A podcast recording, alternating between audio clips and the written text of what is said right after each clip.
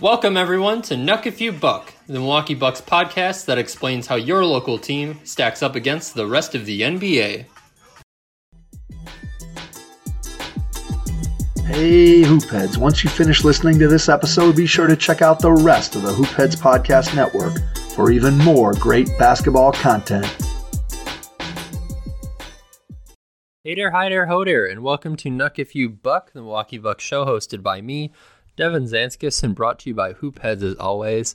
Uh, today I'm coming at you solo, but I am pleased to announce that I was able to meet Bobby Portis exactly a week ago today as of recording here on Thursday, May 26th around 7 p.m. Central. Warriors Mavs is going to kick off in an hour, but yeah, beyond basketball, that doesn't concern the Bucks. I had, yeah, one of the more surreal moments of my life. A, a moment I will remember forever, for sure. So, I, uh, of course, have to recap it, uh, especially since I have a platform to share it. I've naturally sent it to all of my family, so that will aid in making sure I remember it exactly how it went about a week uh, from today. Okay, I'm just going to jump right into it. Last Thursday, I had to do some laundry and I had to get changed to do laundry, so I made a, an excuse to go to my local Walgreens, buy a couple household items, and get some cash back uh, when I uh, got my things and went to the back of the line. I was standing there for a moment, and this dude comes up next to me. Looks like he's carrying two large cases of plastic water bottles, so he leaned up against the counter right next to me. So many things about this interaction are crazy. Um, first of which is, I wonder how long it would have taken me to notice that Bobby Portis was behind me because normally I'm walking around with earbuds in for one. So yeah, like just the the fact that Bobby had to buy so many plastic water bottles, and I happen to be standing in line right next to the end of the counter uh, for Bobby to rest the plastic water bottles on is pretty nuts. So yeah, he could have just been standing behind me the whole time, and what if I would have never noticed? I'm sure I would have noticed eventually, but I had to quadruple take to make sure it was Bobby Portis first I noticed, hey, this guy's pretty tall. I wonder if he's a basketball player. Holy cow, that's Bobby Portis. Is that really Bobby Portis? And it was. So I immediately, you know, I just started freaking out on the inside, as you would imagine. yeah, I, I truly got butterflies. I have it. oh, if it if it if it sounds like I'm talking uh, about the first time I met the, the love of my life uh, checks out. And I say that because for a moment, I almost felt like, like I, like, yeah, I was freaking out, like almost as if, like a feel, a feeling where like I maybe normally would have been too freaked out to say something, but again, so perfect that he was literally right next to me. And naturally, I'm helped out by the fact that uh, Milwaukee uh, reached an agreement immediately after Bobby Portis signed his deal last season that Bobby Portis should never pay for a thing in Milwaukee. So that was able to break the ice. Because if you think about it in a vacuum, it's pretty weird, maybe, to offer to buy something for a professional athlete whose salary is extremely public and they know they make more than like 99% of the people out there. Um, but yeah, in this instance, it was acceptable to buy him something, which I was happy to do for everything Bobby's done for the city. And uh, of course, yeah, because he was able to take that big cut as part of uh, a gift to the city after he won a championship with us last season.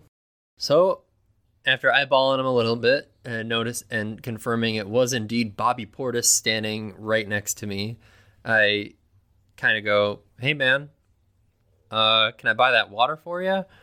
And he goes, "You know, oh, you sure, man?" I'm like, "Yeah, I it would it would be my pleasure, whatever." He says, "Thanks." finally it's our turn in line and I kind of try to reassure him like, "Hey man, like yeah, like for real, I want to buy you something, like come with me, like let's, you know, you know, opening the door for him to make sure he knows he can like put his stuff for me to pay for uh, up to the counter with me. And then that's when I noticed that he's with his girlfriend because uh, they had bought even more stuff and they kind of hesitated because I heard him say to his girlfriend, well, he said he would buy the water and he had other things besides water. So then I jumped in, said, like, no, man, like, please, like, throw throw the rest on. Like, I'd be happy to do so. This is probably a point where I said at least two or three times, like, I really appreciate everything that like you've done for our city. Uh, heck of a season, yada yada yada. And I'm also extremely awkward throughout this whole experience. I talked about about uh, freaking out on the inside, so I wasn't the most proficient socially in this moment, and also I'm I'm proud that in this moment I you know upheld my belief of you know it's good to try to treat celebrities like they're like they're one of us. And you know i didn't i didn't want to draw any extra attention to bobby or his girlfriend. Yeah and i just didn't yeah i didn't want to be annoying in any other way so it's it's cool because then as as we were we were waiting there waiting to, waiting to check out it, it ended up being bobby taking somewhat more of the initiative to uh, break the ice. He was like hey so you watching the game tonight? I said yeah and that i got to get back to watch it. I, I i said it pretty pretty much just like that. So it's almost I remember in retelling this story, it almost sounded sounded like I was saying I didn't have time for him, and you know, tapping my watch, saying, "All right, man. Well, once we check out, like I'm out of here." uh, certainly not the case.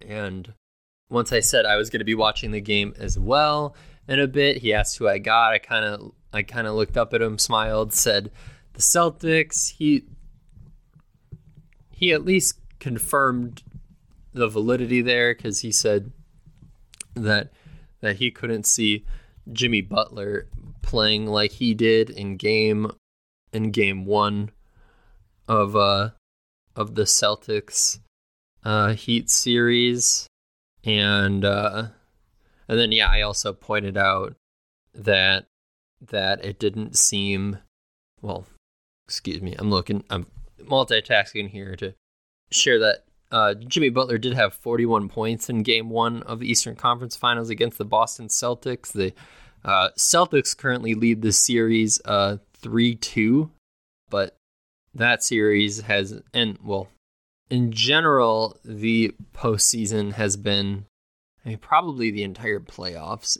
I know the Bucks definitely had some blowout games one way or the other, but certainly if we isolate just these conference finals games, they've been quite lopsided between the uh, Celtics and Heat. So much so that like the other shows that I listened to had uh, less to say than normal about these games. I'd say the shows I keep up with, you know, spoke more to there just being not much to talk about related to the uh, conference finals because and calling the game straight up boring. That's wasn't meant to try to make any Bucks fans feel better that we're not currently playing, but I definitely felt better that I got to talk about this in the moment with Bobby Portis.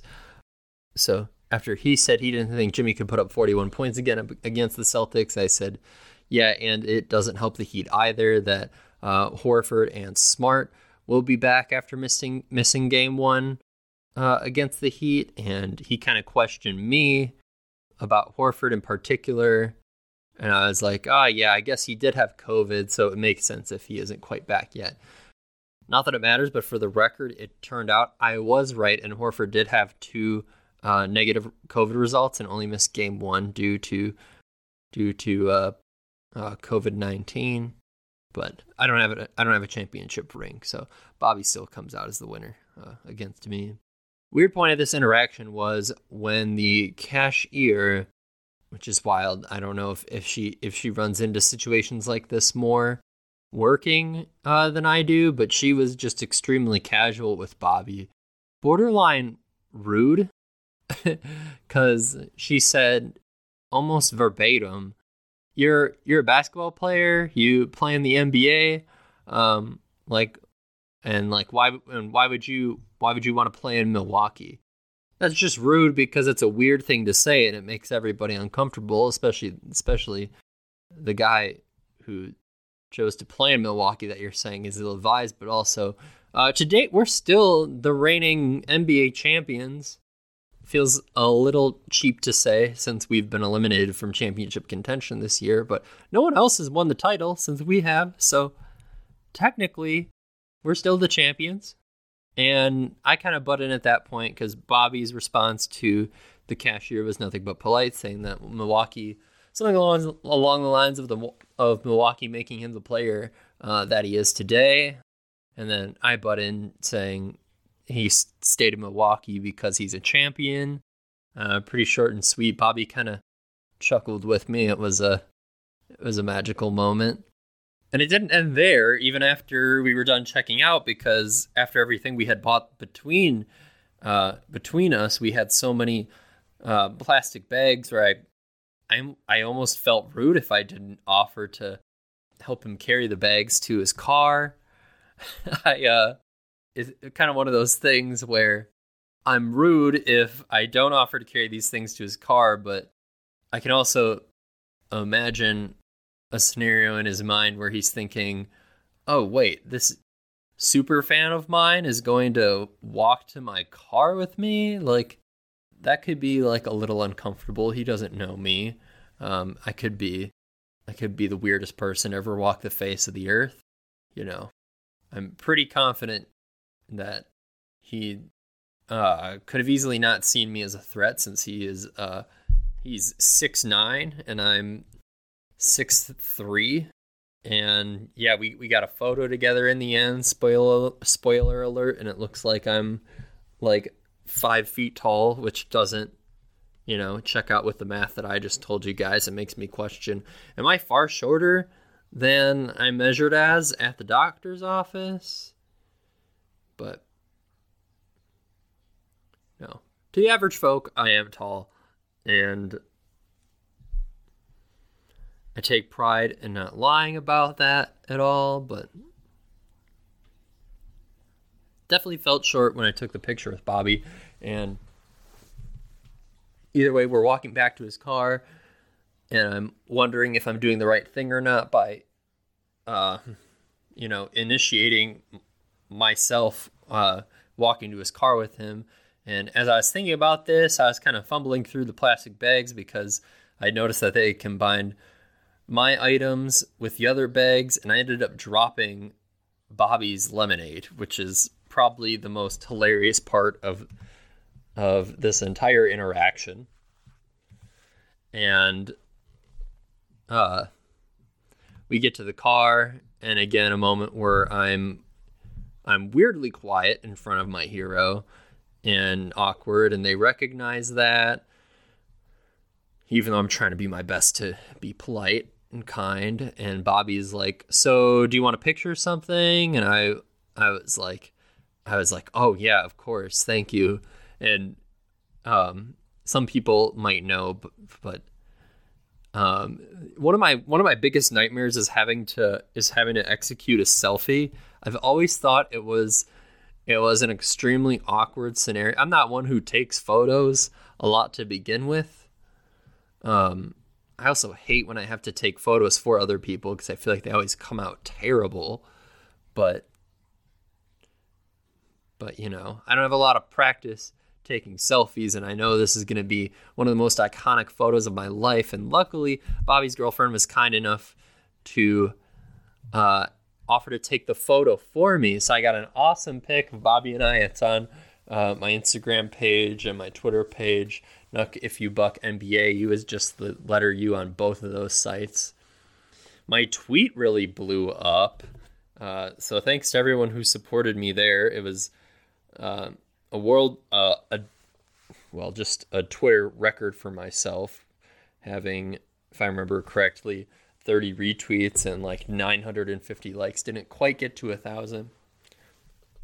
Uh, yeah, and at the very end of Bobby and I's interaction, uh, we kind of we we kind of dapped each other up and and you know did the handshake and a half hug. So I've also half hugged Bobby Portis at this point in my life, and I walked home grinning ear to ear, uh, looking looking suspect to say the least to everyone that I passed by, but I had not a care in the world. And uh yeah. Um that about covers it. I don't know if it's taken me 18 minutes to relay the story before. But uh I think it's fair. I don't think that's that's you know, unless unless my dreams come come through here sooner rather than later with the basketball career um, that I want, uh, I might not ever have an, have another opportunity like that. So, so yeah, I'm glad I got to share that with everyone. Um, and now that we're in the off season, I was kind of thinking about, uh, well, it's it's it's just like a welcome challenge of like having having to brainstorm more about what I'm going to cover uh, this week. And with the Bobby interaction, I figured it could be centered around Bobby, but everything centered around Bobby is also centered around the Bucks free agency, and the season just ended. So I thought it'd be fitting to to go over that. Uh,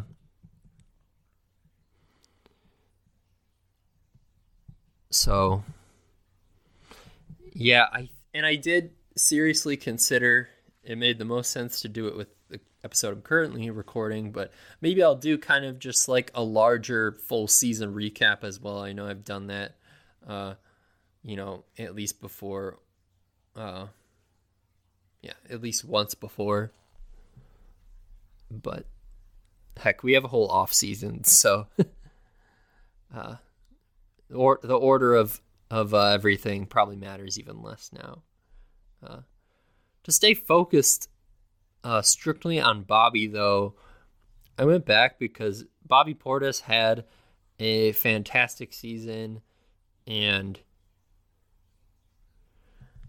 I didn't say this to him, but it's been advertised a lot on on my show here that I wasn't a huge fan of the Bobby signing initially, and that's just because I hadn't watched a ton of them and didn't, um, you know, I just didn't understand uh, the level of of athleticism that he had, and he also took a huge, uh, a huge jump in his three point shooting by the time he uh, he joined the Bucks. So, I was happy to eat crow on that and have Bobby help us uh, win an NBA championship last year and uh yeah and then we got bobby back which seemed to be an enormous stroke of luck the this previous off season and to carry over into this one a lot there's a lot of speculation that there could be sort of an under the table handshake between bobby and the bucks that we will we'll pay bobby more now that he is that he is instead of an instead of a non-bird free agent. There's a more official term for that, but we'll go with that. Uh, we now have early bird rights on Bobby, which means we can sign him for significantly more. But I always tell people in relaying this story that that Bobby easily gave up ten million dollars in salary in guaranteed salary to stick with the Bucks. Because uh, I think about how PJ Tucker signed his deal with uh with the Heat last year. Um and uh yeah, I guess I don't have yeah, cuz I might be confusing the the luxury the luxury tax cost between uh between uh, Bobby and PJ's contracts a bit because I know I went through that a ton last year. Uh,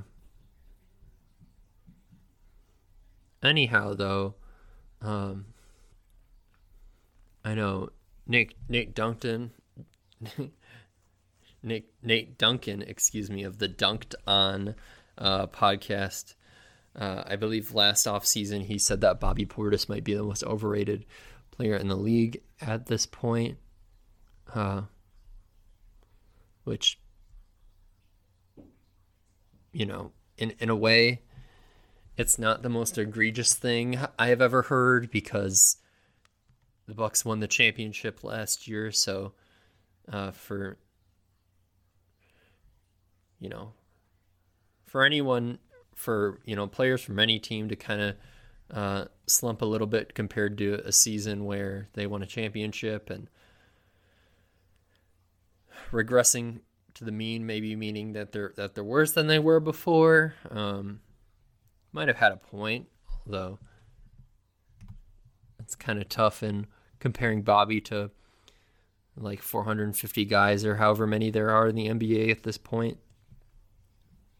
Uh, and that's all to say that Bobby really stepped up stepped up to the plate this year uh, with Brook uh, only playing about is it like 15 games in the end, maybe s- slightly more, but uh, Brook only started the first game and then he didn't start again until March 14th.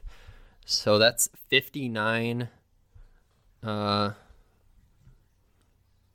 hmm, I'm, the math's not going to be approximate here, but uh, with or without Brook Lopez, the first 60 games of this season, mostly without Brook Lopez, uh, Bobby averaged 15 and 9, uh, mostly starting in Brook's absence on 48.2% shooting from the field, 40.8 from three, 74.8 from the line, all in under 30 minutes per game, 28.9 minutes per game to be exact. So uh, it's awesome that Bobby was able to to prove his doubters uh, wrong two years in a row, and now Bobby, uh, as well as Pat, are our priorities this off season. We're going into uh, the summer with uh, with uh, our main four guys uh, already under contract, and Giannis, Khris, Drew, and Brook. Uh, Brook will be an unrestricted free agent after next season, and I think Khris uh, has a player option for next summer. I anticipate that that the that the Bucks will pay Khris Middleton basically whatever he sees fit, uh, unless anything, uh, God forbid, anything go terribly wrong. Uh, a forty million dollar player option does sound pretty good though, even if I am Khris Middleton. So we'll see how that goes. Uh, it'll be funny if people uh, seem to forget how, how, how important Khris Middleton is even after uh, the last series we just played, and maybe people will be wondering if if uh, if we'll Khris, pay Khris whatever it takes to stay in Milwaukee. But I would bet on that, as long as that's what Khris still wants, and I have no reason to think that he wouldn't. I think uh, I think we'll do what it takes to keep him. Brook is the bigger question. That is also a question for next off season, so I don't want to belabor the point. Uh, Locked On Bucks has discussed it a little bit more. Uh, because it kind of yeah i'd say it's the largest question uh, facing the bucks the bucks longevity just naturally brook being an older guy compared to compared to our other three guys if i haven't said it already we do uh, still have Grayson and George Hill under contract for next season. I know uh, that might sound like nails on a chalkboard for some of you, for some of you right now, but I think the Grayson deal is still reasonable with him uh, signing um, the twenty million dollar uh, extension over two years. I was trying to see if there were any other additional notes on his on his extension. I thought there might have been uh, a bit of an asterisk there, but I don't see it now. Uh, and then uh, George Hill uh, will has a four million dollar salary uh, for uh, next season as well. We signed him for the for the MLE last summer. So that means our pending free agents are Pat and Thanasis, who we have full bird rights on, meaning we can uh, provide them with a maximum salary if if we uh, so wanted to, but that will uh, absolutely not happen. We're not giving them uh, Giannis money. I don't think I had to had to break that news to anyone out there.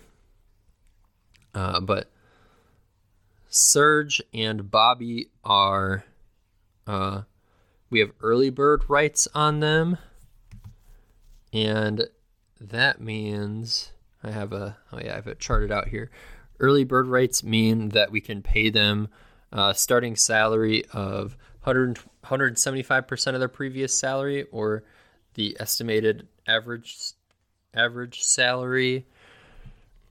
Uh, according to Eric Pincus, the estimated annual player salary uh, currently is right around 10.4 uh, million dollars, which is more than 175% of Bobby's most recent contract. Double checking my math. Uh, yeah, he Bobby was making uh, four point four point three million this year 10.4 is larger than uh, larger than 8.6 million. So that will be Bobby's starting salary, and that's the yeah that's the most that the Bucks Bucks can play Bobby. So there's a chance that people could pay Bobby more, and he could decide to sign the larger deal instead of stay with us. But I don't think Bobby's ceiling for the most other teams would pay him is much more than that. Uh, there's a good chance that if a team's willing to pay him slightly more, that he'd rather that Bobby would see again that he has a better chance to stay with us. And yeah, we don't we don't see see a team really uh, blowing us out of the wa- blowing us out of the water with a better offer, uh, as long as the Bucks are willing to willing to pay up for Bobby, which uh, he's more than earned it, uh, especially if we have that under the table handshake. Uh, Serge Ibaka with his early bird rights and uh, one 175% uh, of his salary uh, equates to over 17 million. but I don't think Serge is someone that Bucks fans had bargained for returning. I thought a lot about Serge and how things maybe could have been different if we would have tried to utilize him more. Because, you know, I'll just never really forget playing those uh, Pat Connaughton at the four lineups. The Celtics were too big for us to do that. Uh, and I didn't think Serge I I mean I, I remember there being there being some good moments for Serge Ibaka, uh, but he also didn't get uh, much of a chance once Brook came back. I know now people are relitigating the the Donte trade. It certainly would have been nice to to have had uh, had another another athletic wing and in Donte who's more skilled than some of our guys in the Celtics series, but I think it would have been a lot riskier to go into into the into the postseason, not knowing how how Brook's back was going to hold up af- after the trade deadline, and uh, and then yeah, we we still have have that thin front court, uh, especially if we don't bring back Serge. So I don't think that need that we had all this season will will completely go away, but I also need to remember remember that the roster could look totally different. Uh,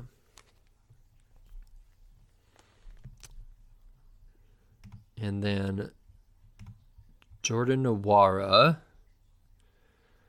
This was his second year with, with us, which means uh, yeah, he's played two years with us without switching teams in free agency, meaning that uh, he has he has restricted uh, early bird rights, uh, and uh, that average player salary of 10.4 million would be the most he, he could possibly get from us, but that's also uh, not his not his market. Uh, yeah, after going up, going up against Boston, I know getting more athletic on the wing is something that a lot of Bucks fans want to see, but that can also be the most difficult hole to fill. Uh, and uh, yeah, Jordan really uh, left a lot to be desired on the defensive end too. So I don't have a have a ton of hopes for him uh, stepping into a playoff rotation for us. But I'm also not going to count him out there because he's he's one of our youngest guys. Uh, then we have uh, Wesley Matthews, Jevon Carter, uh, uh, who are non-bird uh, free agents, meaning we can sign them for uh, either 125% of the previous salary or 120 uh, excuse me, 120% if I said that before. I thought I might have said 125. Uh, most we can pay uh, Wes and Jevon is uh, 120% of their previous salary or 120% of a minimum contract. Uh, I don't think I don't think Jevon's has a market beyond the minimum, really. And with Wes's with Wes's age, I don't think his will go. Uh, you know, it, it, wouldn't shock me if Wesley Matthews was a minimum guy yet again. Uh, but he was super important for us this year, so I could be proven wrong.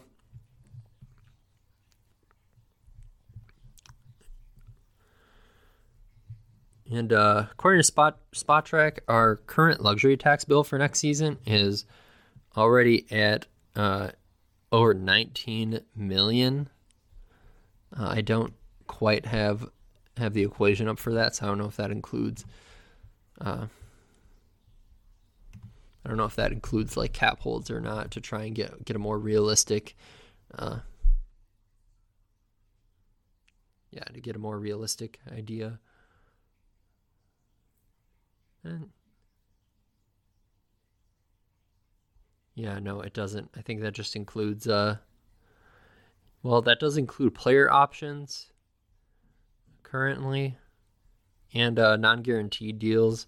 Uh, right now, Luca Vildoza and Rayjon Tucker uh, have non-guaranteed deals. I uh, well, it should say down here on Spotrac. Uh, the guarantee date for Luca Vildoza is uh, is October 16th, just before next season, and then Rayjon Tucker's is uh, January 10th of next year, and then uh, looks like Rayjon Tucker is also non-guaranteed for the following season, with his second guaranteed date being June 6th. Uh, but these are like our 16th and 17 uh, guys. So, yeah, I probably don't need to factor them too much into the equation either. Uh, the cap hold right now for our number 24 pick is is at uh, it's right around 2.4 million, varying by uh, 20,000, uh, depending if I'm looking at uh, track or an article, that same article that I alluded to before with Eric Pincus.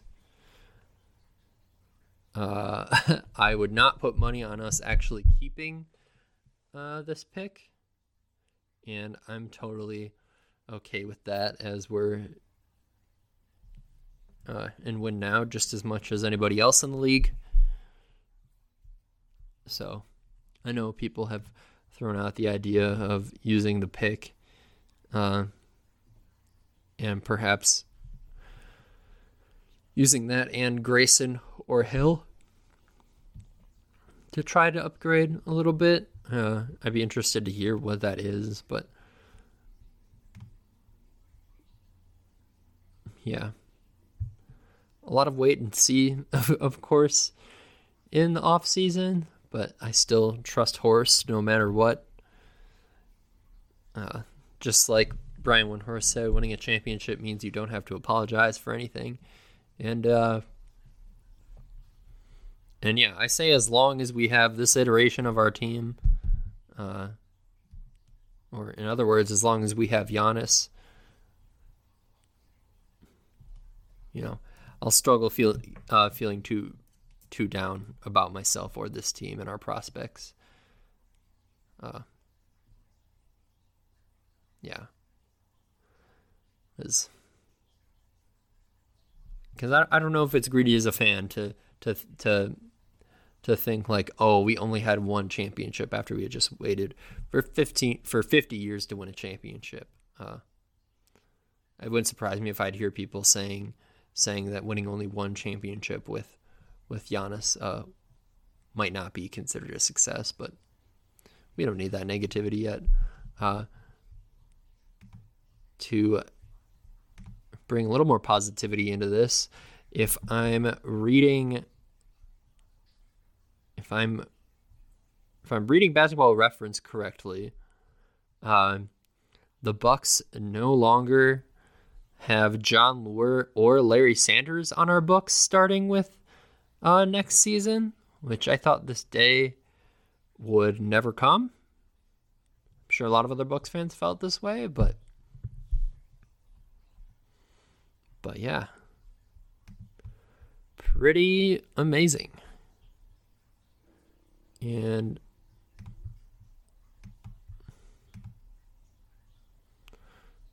I suppose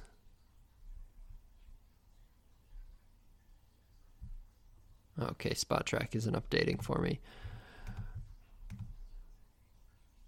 Whatever, but I guess that is adding perhaps to uh to the bugs the Bucks luxury tax not being uh you know, still being in the same ballpark as it was the previous season.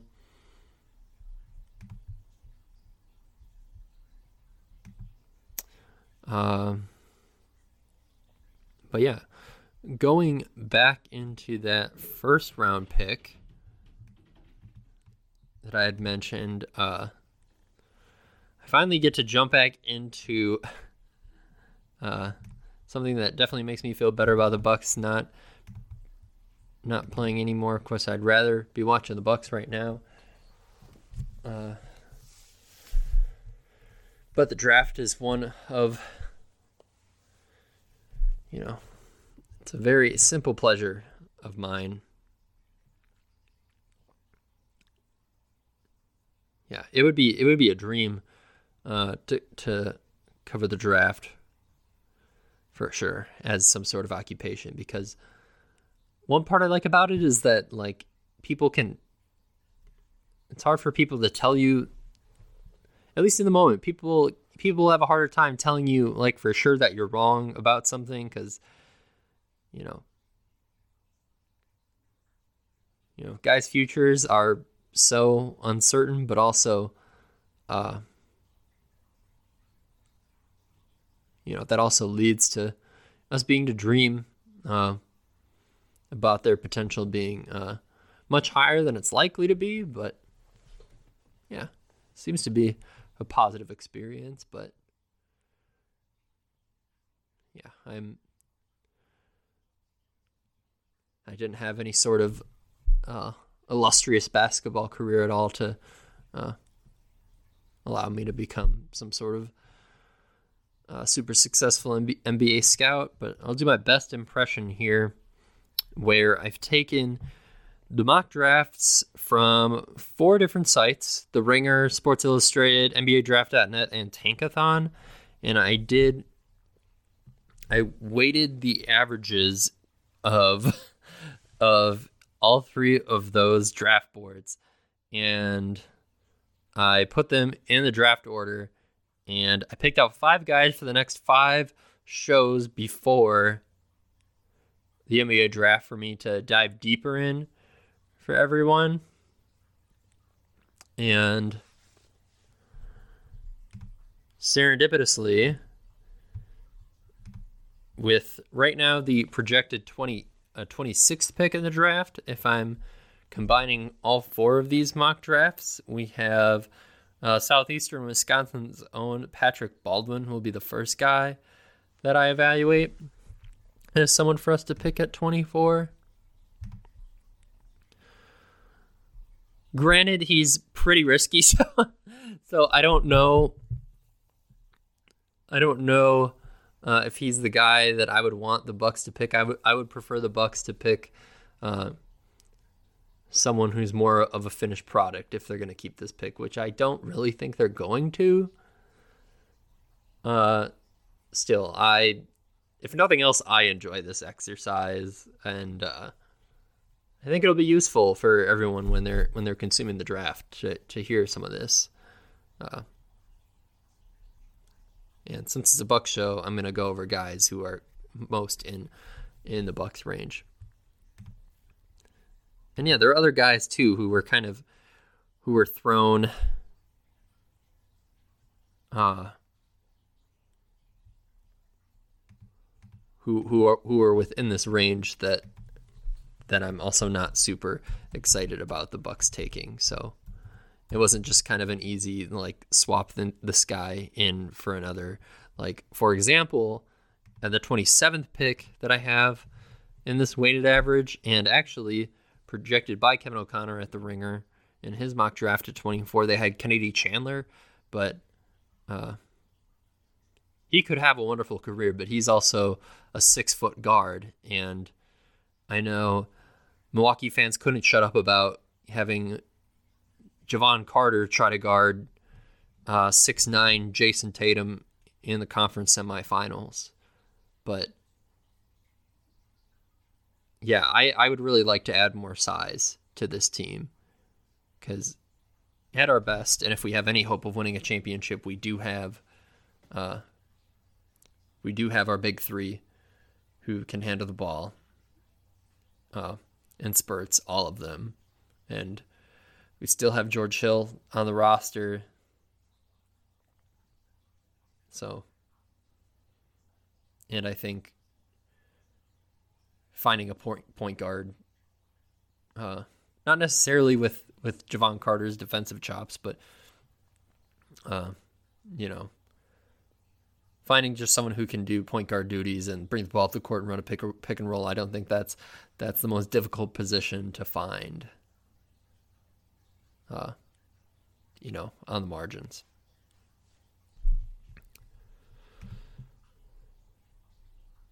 either way, Patrick Baldwin Jr. He went to my alma mater of the University of Wisconsin Milwaukee, and I'm ashamed that I I did not fulfill my promise of seeing him live.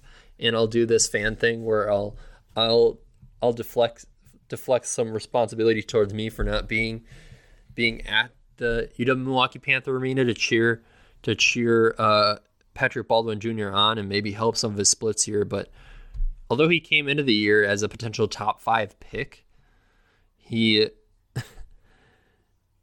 he he's now between these four mock drafts as a as a projection average of 26 after averaging 20 12.1 points, 5.8 rebounds and 1.5 assists. He shot 34.4, 26.6 and 74.3. So pretty pretty awful numbers. One thing is he was uh yeah, the guys on his team couldn't really hold a candle to him, so teams were able to zero in on on uh, on him a lot more, but uh I don't know. I could definitely see people um, disappointed that he didn't just totally, uh, totally dominate in, you know, since since he wasn't playing in in the ACC like like he he easily could have against more difficult competition, but he has he's a lot of potential of being being a guy um, who can be a star in his role uh, you know, as as a stretch big with with uh, with a little more craft than your than your Nikola Mirotic's, for example. Uh,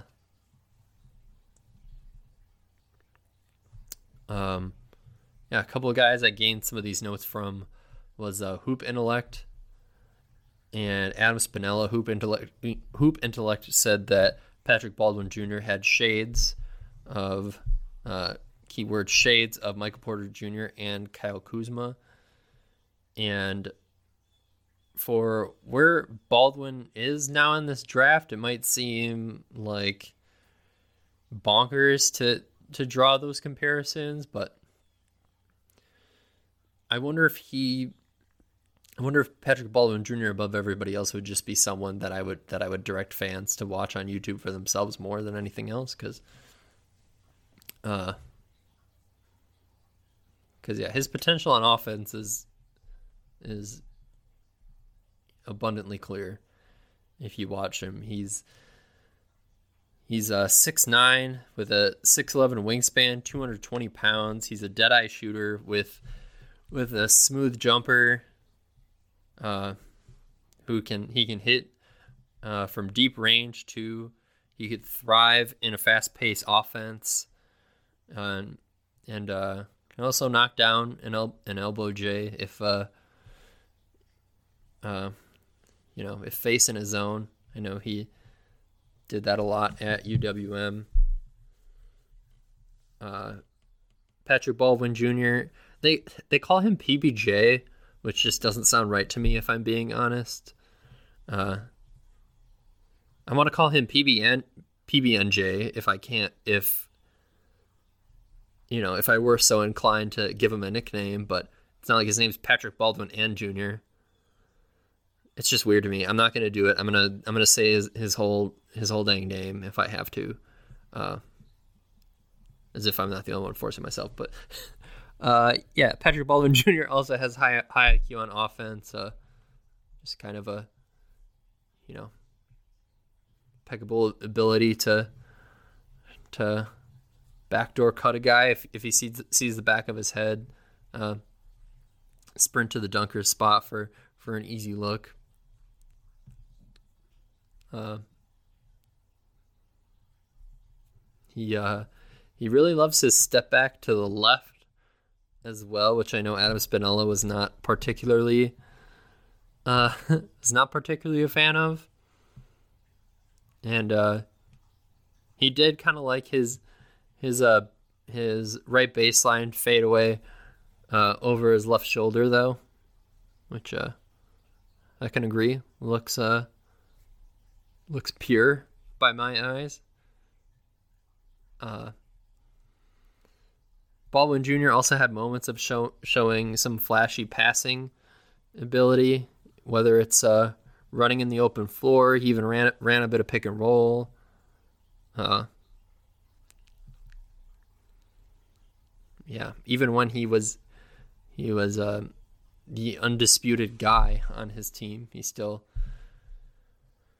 you know, he still kept his eyes up, looked to move the ball, and with his size, he that just adds to his vision. And I and they pointed out how he threw uh, some some pretty pretty incre- incredible long range skip passes as well uh, to get his guys open.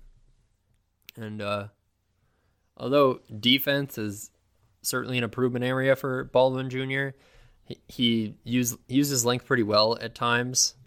Uh, I'd say maybe just like focus was the biggest thing for him on the defensive end, as I saw a lot of clips of, uh, contrary of him being backdoor cut a bit, or just like ball watching and letting letting his guy get like extremely open. Some embarrassing moments, uh, to be sure. One time he just looked like he turned himself around like on his own, and then left a guy open.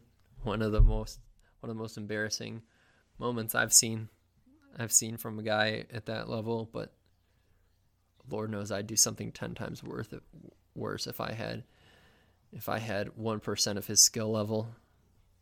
Uh, but yeah, Baldwin Baldwin Jr. showed that he could he could contain pretty well at times and uses verticality to to get some highlight blocks as well. So Yeah, I think people can see him as a as a solid uh, help defender, and if he and if he's in a situation where he's not the guy like he was at, at UWM, then then maybe maybe he'll he'll have an easier time locking in on defense, but very hard to say. Huh. So yeah my priority of just like adding size and skill uh, to the Bucks. Uh, you know, you could uh, you could see me talking myself into Baldwin Jr., but I also know that that he has he has a pretty wide range of outcomes in this draft. So, uh, you know, maybe a team will kind of reach on him since he had top five potential going into the year, but also uh, a guy I think of too is is Brandon Boston Jr., who similarly, he he even went to Kentucky, so maybe maybe that lends for less of an excuse for Brandon Boston Jr. But he was a top five prospect going into last season, and then he got picked in like well into the second round. So hopefully that doesn't happen for Baldwin Jr. Uh, was southeastern Wisconsin's own, but uh, some areas where he could get better at was just getting to the basket in the half court. He doesn't have uh, this quick first step, and uh, and yeah, he could be more physical and use his body more. He has a tendency to settle for flip shots when uh he definitely has the size and length to get to to get to the basket and if and if you're close enough to to shoot a little runner or floater. You know, you kind of hope that, that he can that he can get get another step closer to the basket and finish with with a higher efficiency. Uh,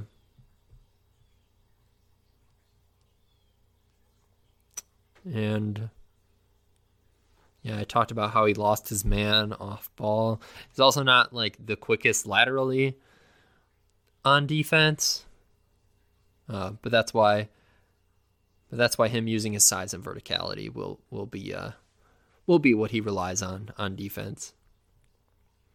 And uh, if you if you didn't gather it from his percentages, uh, shot selection was was a huge thing for him. And Adam talked about how he how he should uh, veer away from his step backs to the left. But uh, it's worth mentioning twice that Patrick Baldwin Jr. did play on.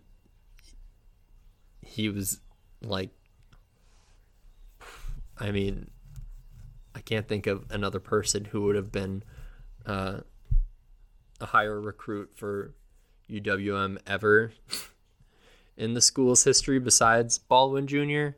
So, uh, whatever situation he goes into, uh, he'll have much less attention on him. So, maybe that'll help him kind of polish his game a little bit.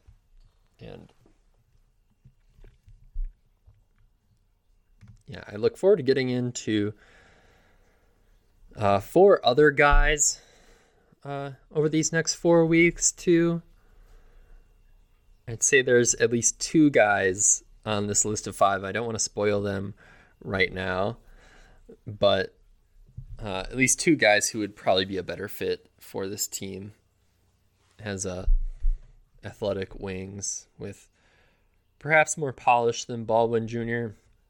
And just out of curiosity, I wanted to look into the guy who had an who had an average uh, draft draft rank between uh, these four mock drafts of 21, just ahead of this range, and that was uh, Nikola Jovic, not Nikola Jokic, Nikola Jovic, and uh, but he's also kind of the epitome of a guy who's far far too much of a project uh, for the Bucks to take. Now, before I wrap up here, something that could have been a lead on on a on any other show of mine was uh Giannis being named to the All NBA first team for the for the fourth year in a row unanimously and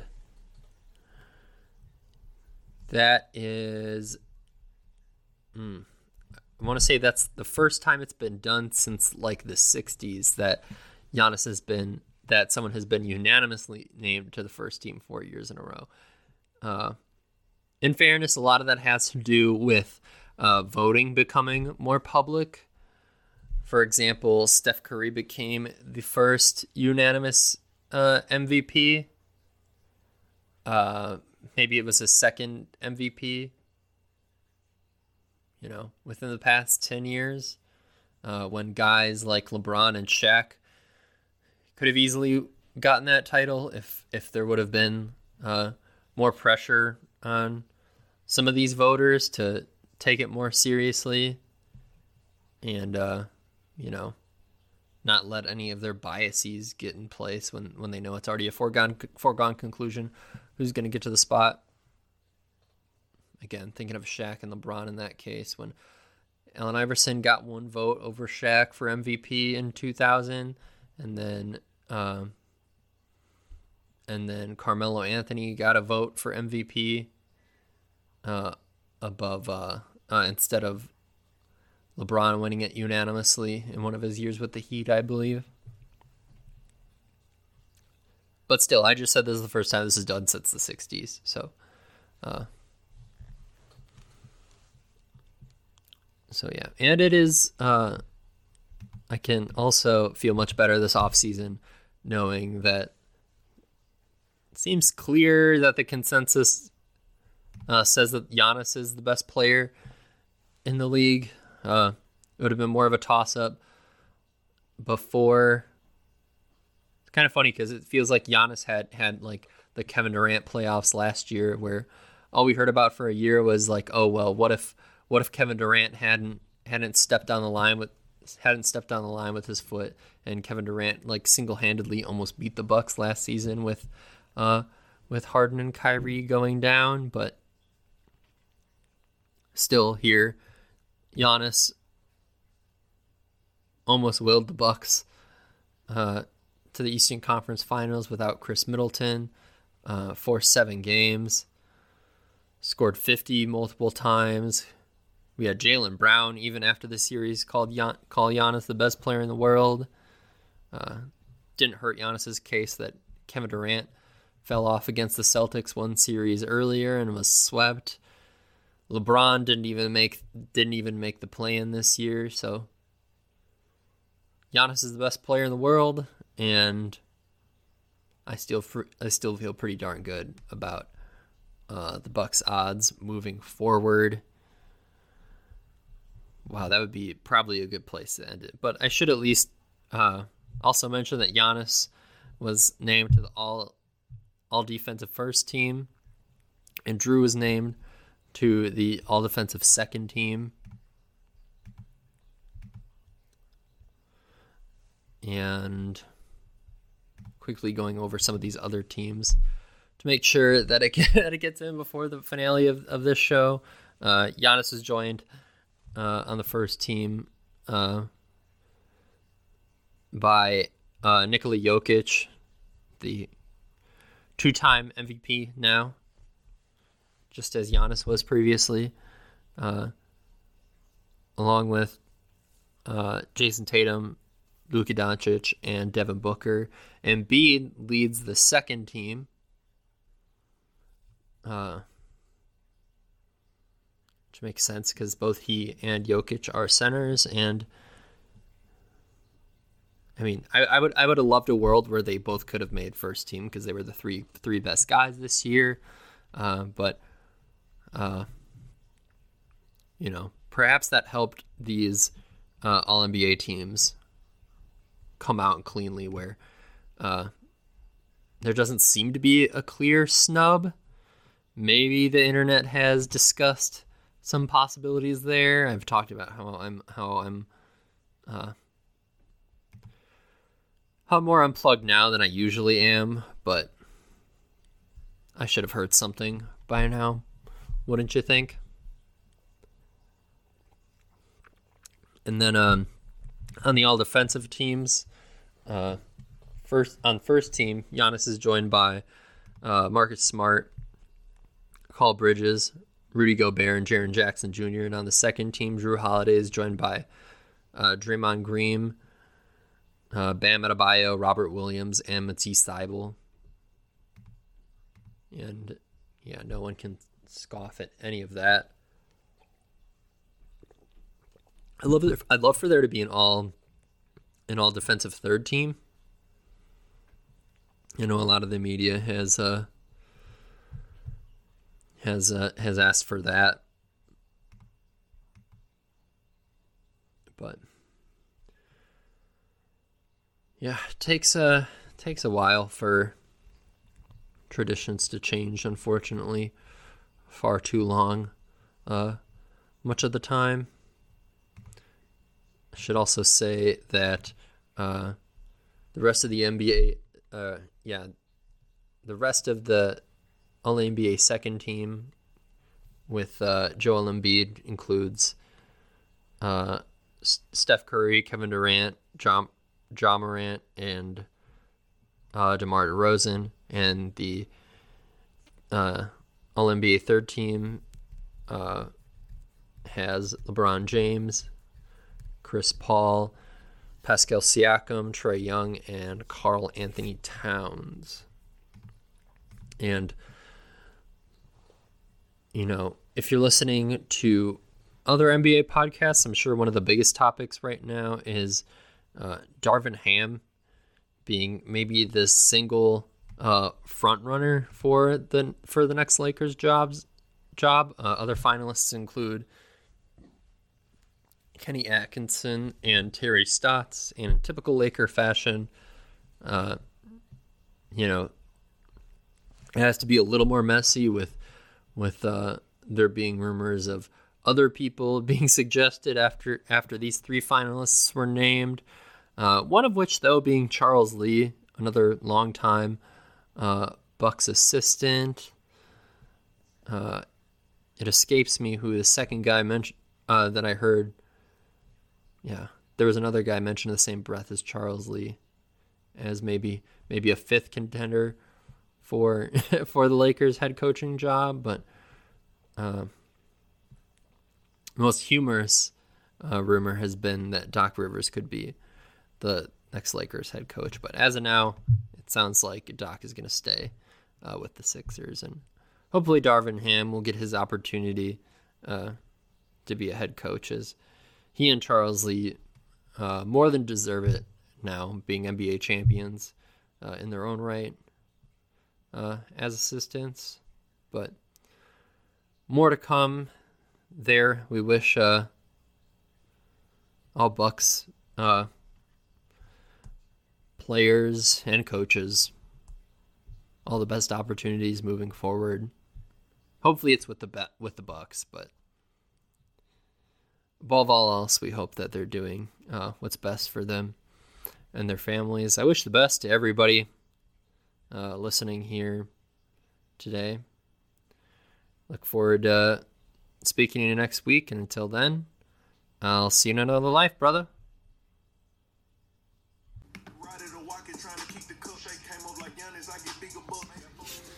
Thank you for tuning in to Nuck If You Buck, the Milwaukee Bucks podcast. We hope you join us again soon. See you in another life, brother.